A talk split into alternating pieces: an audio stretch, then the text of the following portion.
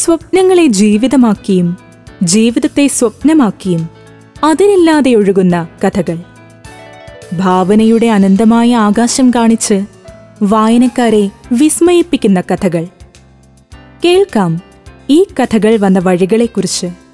കോവത്തിന്റെ രചയിതാവായ V K K രമേശിന്റെ വാക്കുകൾ.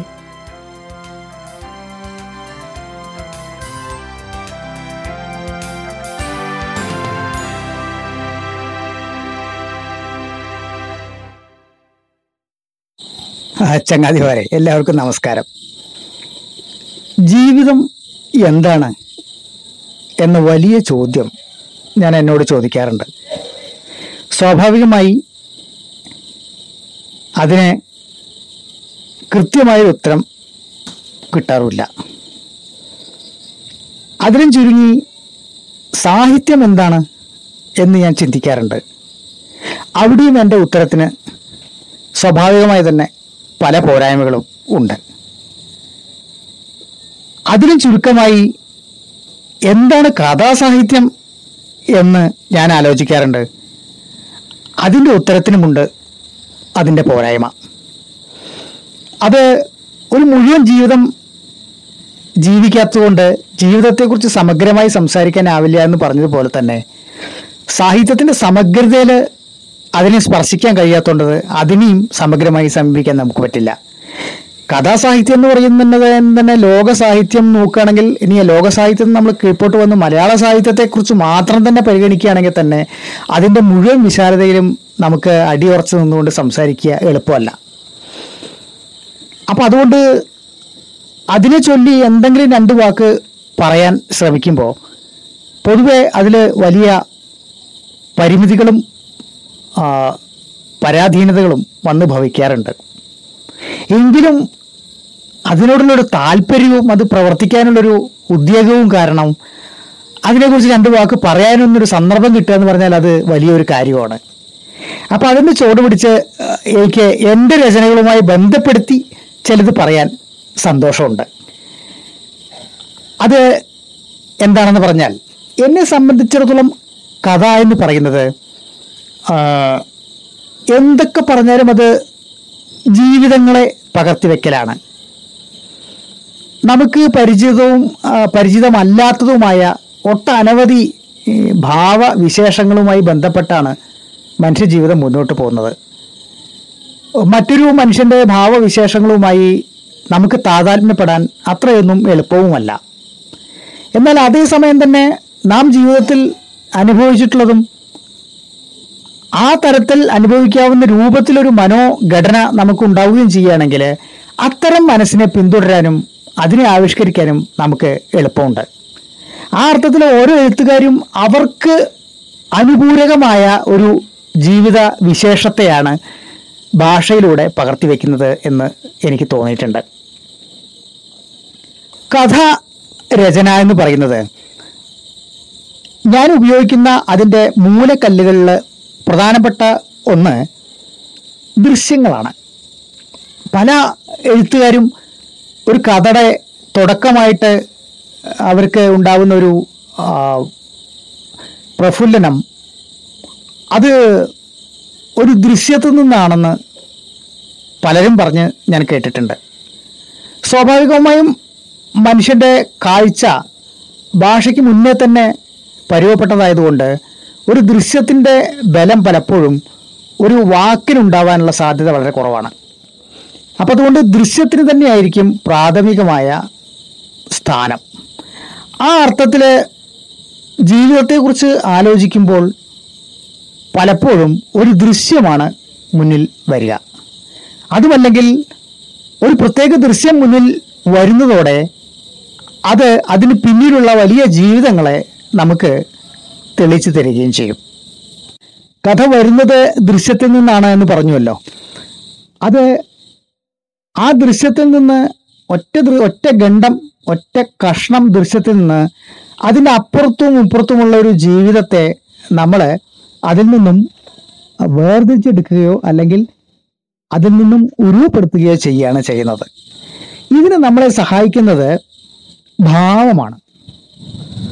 ഓരോ കഥയ്ക്കും ഓരോ ഭാവം ഉണ്ടാവും. ഓരോ രസങ്ങൾ ഉൽപ്പാദിപ്പിക്കുക എന്ന രൂപത്തിലാണ് അത് പ്രവർത്തിക്കുക. നമ്മൾ നവരസങ്ങളെ കുറിച്ചൊക്കെ പറയില്ലേ? അപ്പൊ ഈ നവരസങ്ങളിൽ ഒരു ഏതെങ്കിലും ഒരു രസം അല്ലെങ്കിൽ ഒന്നോ ഒന്നിലധികം സമ്മിശ്ര രസങ്ങളോ ഉപയോഗിച്ചുകൊണ്ടാണ് മിക്കവാറും നാം ഒരു കഥേനെ മുന്നോട്ട് കൊണ്ടുപോകുന്നത്.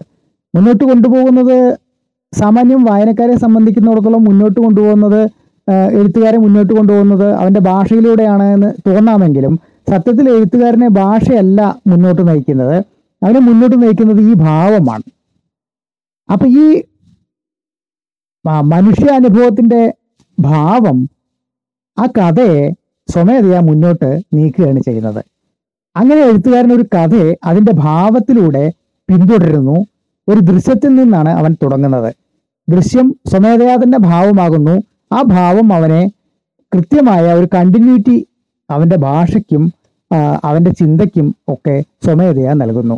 അങ്ങനെയാണ് കഥ ആദ്യ അവസാനം തന്നെ ആദ്യ അവസാനം ആദ്യം മധ്യാന്ത പൊരുത്തത്തോടെ പ്രത്യക്ഷപ്പെടുന്നത്. എഴുത്തുകാരന്റെ കൃത്യമായി പറഞ്ഞാൽ എഴുത്തുകാരന്റെ തലച്ചോറ് എടുക്കുന്ന വലിയ ക്രമീകരണങ്ങളുടെ ഭാഗമായിട്ടാണെന്നൊക്കെ തോന്നാമെങ്കിലും സത്യത്തിൽ അങ്ങനെയല്ല. ഇതിന്റെ ആദ്യ പൊരുത്തം സൃഷ്ടിക്കപ്പെടുന്നത് വളരെ ലളിതമായ മനുഷ്യ ബുദ്ധിയിൽ നിന്നാണെന്നാണ് എനിക്ക് തോന്നിയിട്ടുള്ളത്. അത് ഏതെങ്കിലും ഒരു ഭാവത്തെ നാം ആവാഹിക്കുന്നതോടുകൂടി ആ ഭാവം നമ്മളെ ലിഫ്റ്റ് ചെയ്യുകയും അതിന്റെ ഭാഗമാവുകയും നമ്മളെ കലി ആവേശിച്ച വെളിച്ചപ്പാടിന്റെ ചലനങ്ങൾ പോലെ വളരെ അയത്ന ലളിതമായി നമ്മളിൽ നിന്നും അത് പ്രത്യക്ഷപ്പെടുകയും ആ കഥേനെ മുന്നോട്ട് കൊണ്ടുപോവുകയും ചെയ്യും. അപ്പോൾ ആ അർത്ഥത്തിൽ തുടങ്ങി വയ്ക്കുക മാത്രമേ എഴുത്തുകാരൻ ചെയ്യുന്നുള്ളൂ. ശരിക്കും സത്യത്തിൽ കഥ അവസാനിക്കുന്നത് അവസാനിപ്പിക്കുന്നത് ആ കഥ തന്നെയാണ്. അത് തന്നെയാണ് അതിന്റെ അവസാനത്തിലേക്ക് എഴുത്തുകാരനെ എത്തിക്കുന്നത്. ഇത് എഴുത്തിന്റെ ഒരു സുഖകരമായ അവസ്ഥയാണെന്ന് വേണമെങ്കിൽ പറയാം. അതിന്റെ ഒരു സുഖം എന്താണെന്ന് എനിക്ക് തോന്നിയിട്ടുള്ളത് എന്താ വെച്ചാൽ നമുക്ക് ചിരപരിചിതമല്ലാത്ത ഒരു വ്യവഹാരത്തിലേക്കും ഭാവത്തിലേക്കും ഒരു പ്രത്യേക ഘട്ടത്തിൽ ഈ കഥ എഴുതുന്നതിന്റെ ഭാഗമായി നമ്മുടെ മനസ്സ് എഴുത്തുകാരന്റെ മനസ്സ് വീണു പോകും അപ്പോൾ ഒരു ജീവിതത്തിനുള്ളിൽ അവൻ അനുഭവിക്കാത്ത പല ജീവിതങ്ങൾ ജീവിക്കാനുള്ള ഒരു ഭാഗ്യം അതിലൂടെ കിട്ടുകയാണ് ചെയ്യുന്നത്. വായനക്കാരന് കിട്ടുന്നത് മറ്റൊന്നല്ല അവൻ അവന്റെ ഉള്ളിൽ തന്നെ ഉറങ്ങിക്കിടക്കുന്ന എത്രയോ മനുഷ്യ ഭാവങ്ങളിലൂടെ ഒരു കഥ അവനെ മുന്നടത്തുന്നു അതോടെ അവനും തൃപ്തനാവുന്നു. സത്യത്തിലെ ഒരേ സീസ പോലെ ഒരേ ഉപകരണത്തിന്റെ അപ്പുറം ഇപ്പുറം ഇരുന്നു കൊണ്ടാണ് വായനക്കാരനും എഴുത്തുകാരനും ഒരു ചാഞ്ചാട്ടം നടത്തുന്നത്.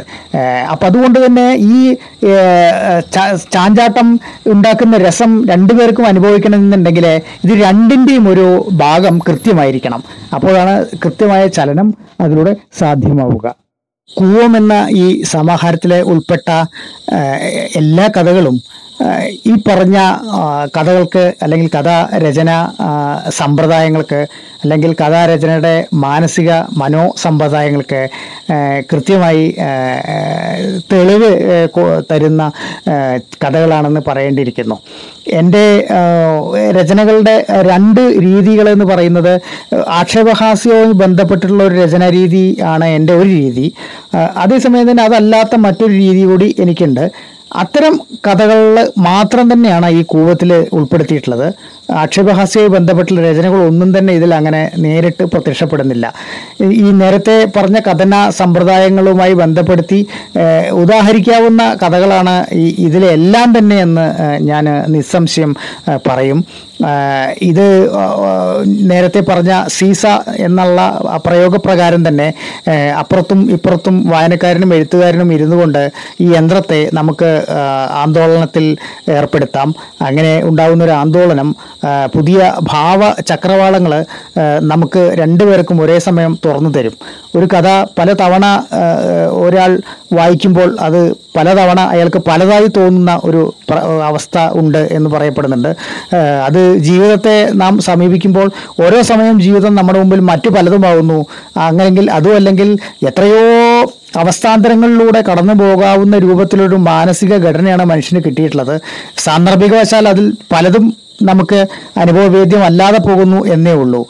അപ്പോൾ ആ ഒരു അർത്ഥത്തിൽ നമുക്ക് പരിചിതമല്ലാത്ത ഭാവ സീമകളെ അതിലംഘിക്കാനോ അതിൽ കടന്നു പിടിക്കാനോ അതിലേക്ക് പ്രവേശിക്കാനോ അത്തരമൊരു ജീവിതം സാധ്യമാക്കാനോ ഈ രചനകൾ എന്റെ ഈ കഥകൾ വായനക്കാരായ നിങ്ങൾക്ക് ഒരു അവസരം തരികയാണെങ്കിൽ എനിക്ക് വലിയ സന്തോഷമായി അതാണ് എഴുത്തിന്റെ വലിയ സാർത്ഥകമായ ഒരു അംശം എന്ന് മാത്രം ഇവിടെ ഓർമ്മിപ്പിച്ചുകൊണ്ട് ഈ കഥാ സമാഹാരത്തിലേക്ക് എല്ലാവരെയും തന്നെ വളരെ ഗൗരവ വായന അർഹിക്കുന്ന ഒരു ഈ സമാഹാരത്തിലേക്ക് നിങ്ങളുടെ എല്ലാവരുടെയും സവിശേഷമായ ശ്രദ്ധ ആ, ഞാൻ ക്ഷണിക്കുകയാണ്. എഴുത്തും വായനയും എന്ന് പറയുന്നത് ഒരു കൂട്ട് ബിസിനസ്സാണ് രണ്ടുപേരും ചേർന്ന് ചെയ്യേണ്ടതാണ്. അതേസമയം തന്നെ വലിയ ചക്രവാളങ്ങളെ തൊടാവുന്ന രൂപത്തിൽ അത് പെരുമാറണം എന്നുകൂടി എനിക്ക് നിർബന്ധമുണ്ട്. സാഹിത്യം സാധാരണ വിധാനങ്ങളെ എന്നാണോ ഉല്ലംഘിക്കുന്നത്? അപ്പോഴേ നമ്മുടെ ജീവിതത്തെ മറ്റൊരർത്ഥത്തിൽ ജീവിതാർഹമാക്കാൻ അത് പ്രാപ്തമാകുന്നുള്ളൂ എന്നാണ് എന്റെ ഒരു തത്വം. അതുകൊണ്ട് നമുക്ക് എല്ലാവർക്കും നമുക്ക് കിട്ടിയ ജീവിതത്തിൽ നിന്നുകൊണ്ട് നമുക്ക് കിട്ടാത്ത ജീവിതത്തിലേക്ക് നമുക്ക് ഒരു നമ്മ സ്വന്തം ജീവിതത്തെ പരാവർത്തനം ചെയ്തെടുക്കാം. അതിന് വലിയ ഒരു ഉല്ലംഘനം നടത്താം. ഇതിനൊക്കെ സാഹിത്യം കഥ എല്ലാം യോജിക്കും. അതിന് ഉപയുക്തമാകട്ടെ ഈ സൃഷ്ടികൾ എന്ന് മാത്രം പറഞ്ഞുകൊണ്ട് ഈ വാക്കുകൾ അവസാനിപ്പിക്കുന്നു. നന്ദി.